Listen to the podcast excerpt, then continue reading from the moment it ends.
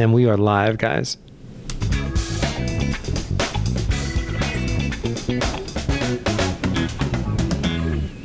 Hey everyone, good afternoon. We're back with another podcast. It's Maria here and Michael Hey, how you doing? back with PT Soaps. Thanks again everyone for listening. Uh, continue to grow in listens and also participation. So greatly appreciate that. Uh, today we're going to talk about alternatives to a warm up. You know, most classically here in outpatient therapy, we're uh, working with patients where they come in. Maybe we are wanting to warm their tissues up, or they've come from doing activities. That would include taking long walks, going to the gym, um, or participating in some activity at home. Maria, quick question. When people come into this clinic or many clinics around the world, do they hop onto this recumbent like machine? Is that common? Because that's common here, right? I think exactly. It's most common machine. You're sitting on something where it's a recumbent position and you're alternating both your upper and lower extremities, right? Yep. Um, classically, I think everyone could probably name that piece of equipment, but we're going to steer clear of that and just talk about what are some alternatives to We're not that. talking name brands here. We're just talking about how we move the legs and the arms Yeah. independently, maybe together. But uh, is that the best option? Exactly. Yeah. Yeah. I get no feedback on this or no kickback, right? Oh no, neither, neither of us do. but I think there's other um, ideas to take advantage of. Maybe it's not just upper and lower extremity alternating exercises. It can also be something seated for your upper body, or it could be a recumbent bike. You know, that would be pretty standard. But I think looking at the perspective of what's the objective to doing this activity. So, the purpose of a warm up is to stretch or encourage blood flow before you do any other type of activity. Yeah, it's to freaking warm up the body to prepare for that exercise session or mm-hmm. training session, right? To map, maximize output for the treatment session. That's what we're looking at mm-hmm. for the most part, right? and also provide education to the body on how it should perform. I mean, I think in the past we've both existed where we just get right out of our car, we walk onto a soccer field, we put our shoes on, and we just start participating in the mm-hmm. sport. Well, I think identifying maybe there should be some forms of warm up, there should be some forms of stretch, something pre mm-hmm. or post. Mm-hmm. I hear it. You see it in my face. We have sometimes disagreements, ladies and gentlemen, um, when it comes to stretching, uh, but that's a whole other topic. I think we'll talk about that at a different time as it pertains to warming up. And I think that's the key. But we want to minimize injury, I think, ultimately, and warm up the body. Carry on. I'm sorry. That's okay. I, I mean, I just want to plug my side before we get into maybe further topics. Okay. You know, that include that static stretching, low load, long duration stretch, dynamic stretching Mm-hmm. that you can do, or something that involves proprioception, using a foam roller, use an instrument assisted soft tissue. I can get behind that. All right. At least those last points. One of three that we agree to disagree about. Yep. But I also just want to put out there, you know, classically, I try and really identify with the patient from the interview. What do you have access to? Mm-hmm. So, Michael, if you were my patient, I would say, what are your resources? my shoes. So that makes me think I could walk mm-hmm. because I don't have a gym. Mm-hmm. That's a lie. I do, but most people are going to tell you I don't go to a gym. I don't go to a community center. Mm-hmm. I don't have my neighborhood. Or what's going to be your investment into this? Right. Um, hey, I want to go back to the gym, or I want to walk around the park, or I enjoy walking my dog. Okay, well, we need to give you tools to facilitate that as a goal, but also something that you enjoy doing. Your dog needs to walk, so let's um, participate in that. So I just wanted to point out that it's not always necessarily start necessary to start on a piece of equipment where you could just do the walking. Yeah, it's completely underrated. I think uh, we need to actually walk more because that's what we do. We do it all the time. It's functional, it's incredibly beneficial for the back. We know that to be one of the uh, cornerstones to treating back pain. If you have back pain, um, what is the opposite of sitting? It's walking. Walking. It's walking. Um, so sometimes I kind of wonder is a recumbent based machine the best option when warming up? It may not be. And that's what really this whole point is this talk, right? Well, So, what are some. Um, additional things that you can use for walking because maybe it would feel daunting to have the patient just walk in the clinic. Could you have them walk on a treadmill? Yeah. Yes. Or walk to your freaking mail, or excuse me, walk to your mailbox. Take it down. walk to the front door. Baby steps. Mm-hmm. Just move. or just have like measurable distance. Yes. So I think one good assessment tool is the six minute walk test Mm, because then you can identify the distance that they're walking, you can identify the pace, you can also really get a good handle on what their gait presentation looks like, and then you can use look at those comparative norms to see how they perform to their age and gender. Um, there's definitely some long-term relationship to total knee replacements or total joint replacements and their tolerance to return to walking more community-based activities. Oh, you know what? I remember the other day you shared that with me. You presented an article. Let me go get the article. This is all you. Hold it down. I'm going to get it because we need to cite this Uh-huh. so people can actually know what we're talking about. Or we can pause and come back. No. But hang tight. It's all good. Carry I'll, on. I'll take over. This is Maria After Dark. Keep but- going.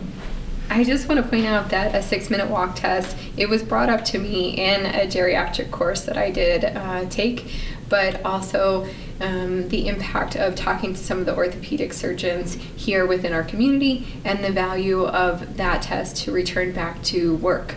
So, uh, one of the reasons why I picked it up was I had a nurse that had limited availability on her time off, and we wanted to justify um, the possibility of returning back to work and where she was in comparison to where she should be.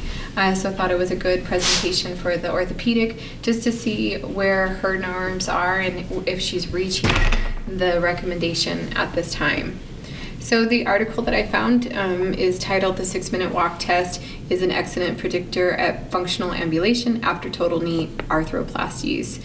Um, I actually found this on the APTA's website. I thought it was a good overall uh, article that just touched on the reliability of not just utilizing, um, you know, things like the TUG, but to look outside of the box and progressing to community ambulation, but also long term ambulation. And the proof is there that uh, it helps the person see outside of just staying within the home and to use more of like a long term uh, walking program. Guys, I'm back. Looking at this article here, it's Biomed Central. If you want to find this, Marie already mentioned the title, but if you have whatever issue finding this particular research article, you can go to Ko, K-O et al. dot BC, excuse me, BMC musculoskeletal disorders, and it's 2013.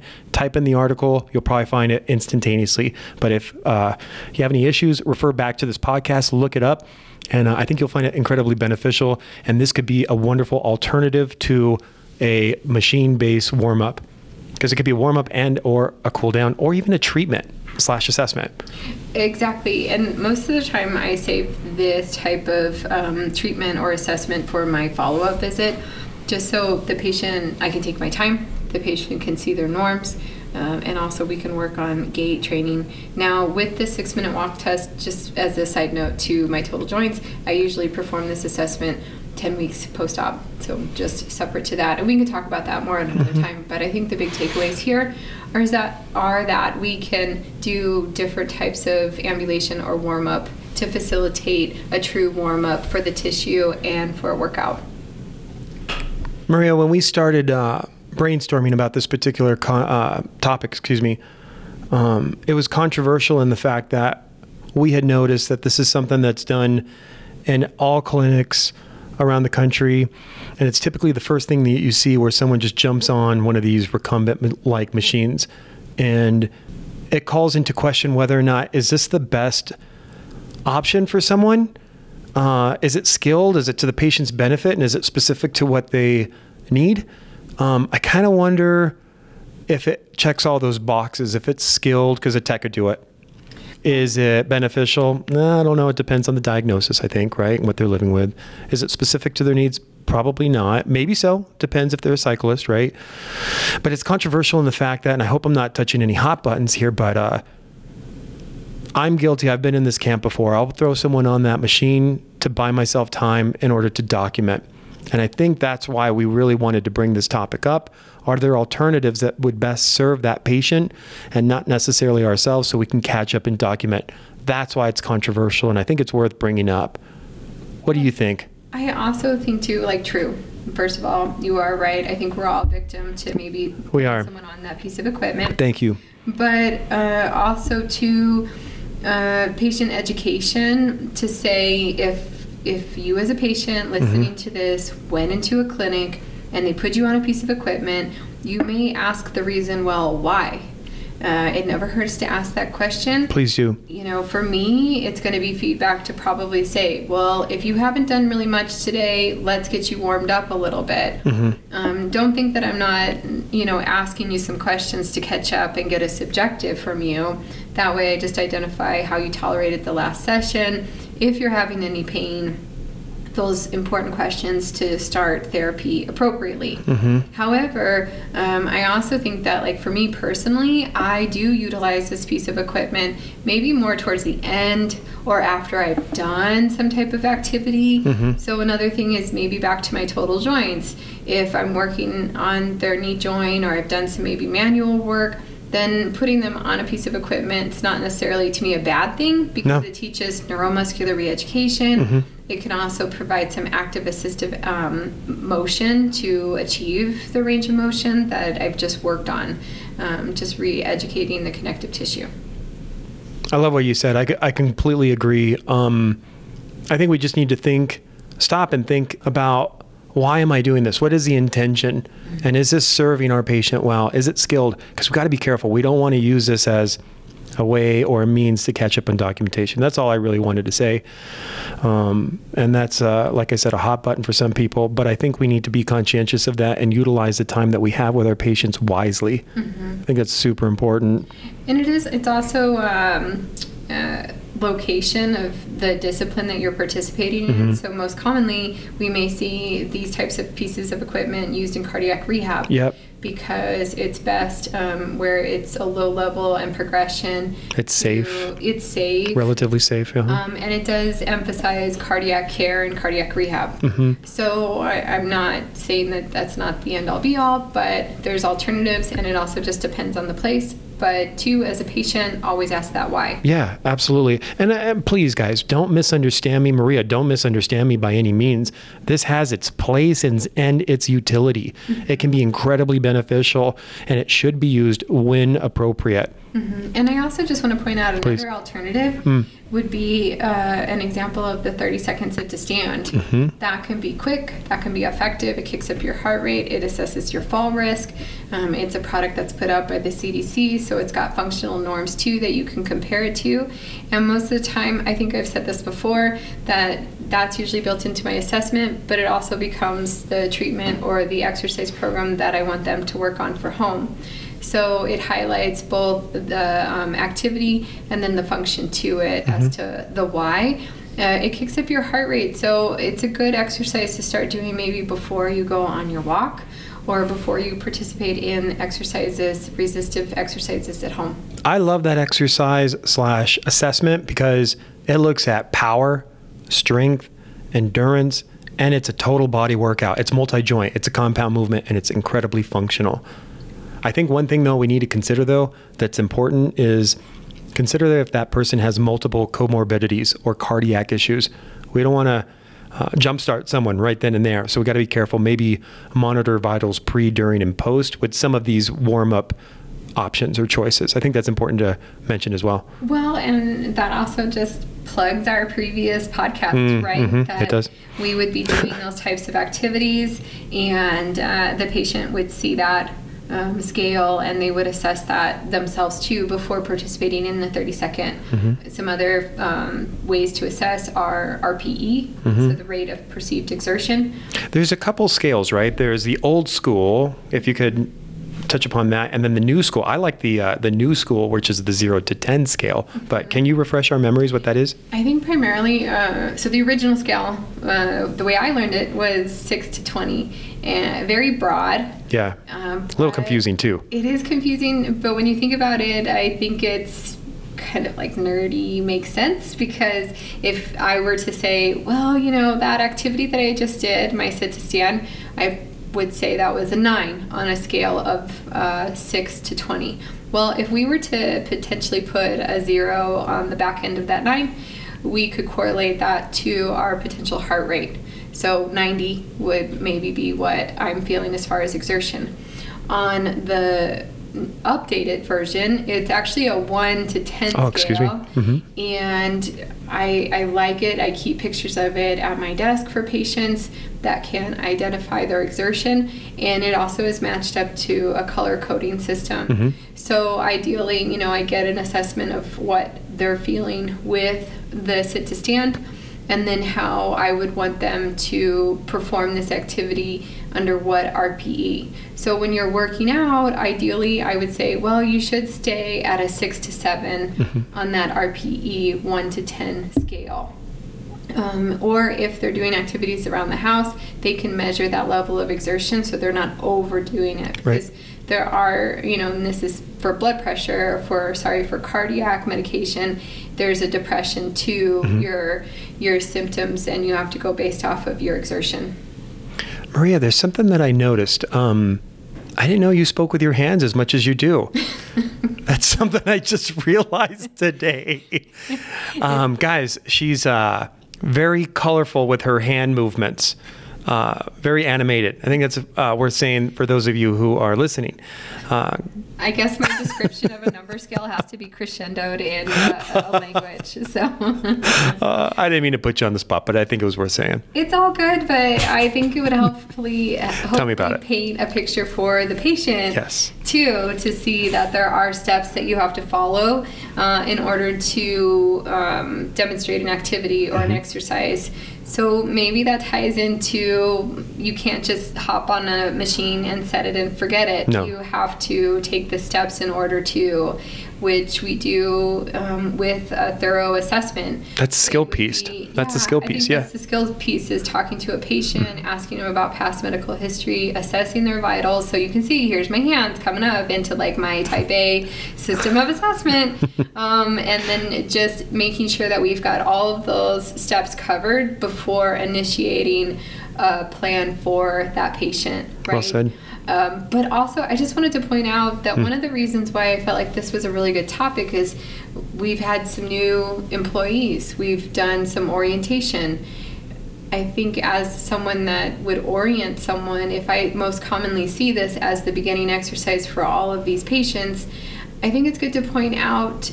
And granted, that person probably has good knowledge, Mhm. but to know that that's not the end all be all piece of equipment to start on every time. You know, they have tools too. It's not a requirement in every clinic that you work on Nope. unless it is pointed out or written down in documentation. Mhm. But two, for our students as well that come in for clinicals, I wouldn't want them to develop habits as well to use those types of pieces of equipment to shortchange a patient's care. We only know what we know or we only know what we've been told right?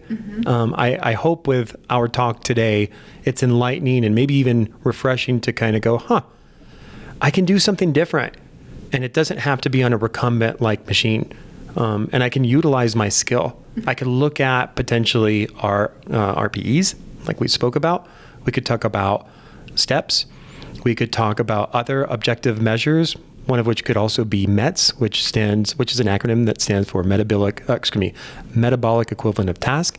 All those things can be utilized, and there's something that should be explored and utilized, and it's wonderful because you can document and see progress using those particular numbers if you don't have functional norms. Yeah, explore different alternatives to warm up. I think that's basically the bottom line. Hell yeah, and Mm-hmm. that's use good. your hands when you're describing all those Yeah, different yeah. alternatives. uh, well, I think that's kind of wraps up our talk. Whoa, whoa, whoa, today, whoa, whoa, whoa! Time right? out, time out. There's a couple plugs that we wanted to do. Uh, Oh, we need to mention some people out in Missouri, and we need to talk about our um, email account. That's so we need to talk about those real quick. Well, thank you for Mm-hmm. bringing that up. so, we have a new form of communication with hopefully our listeners out there. That is an email. It is PT Soaps, S O A P S, therapy at gmail.com. Uh, I hope to hear from everyone on ideas or any feedback that they'd like to give us in regards to the podcast. Um, any additional information? No, we look forward to hearing from you guys. Please send out any uh, any topic ideas, suggestions on how we can make this better as a listening experience for you guys. Uh, our mission is really just to educate, put our voices out there, and help not just the layperson, but the students and other colleagues that are in the rehab world. PT, OT, speech, you name it.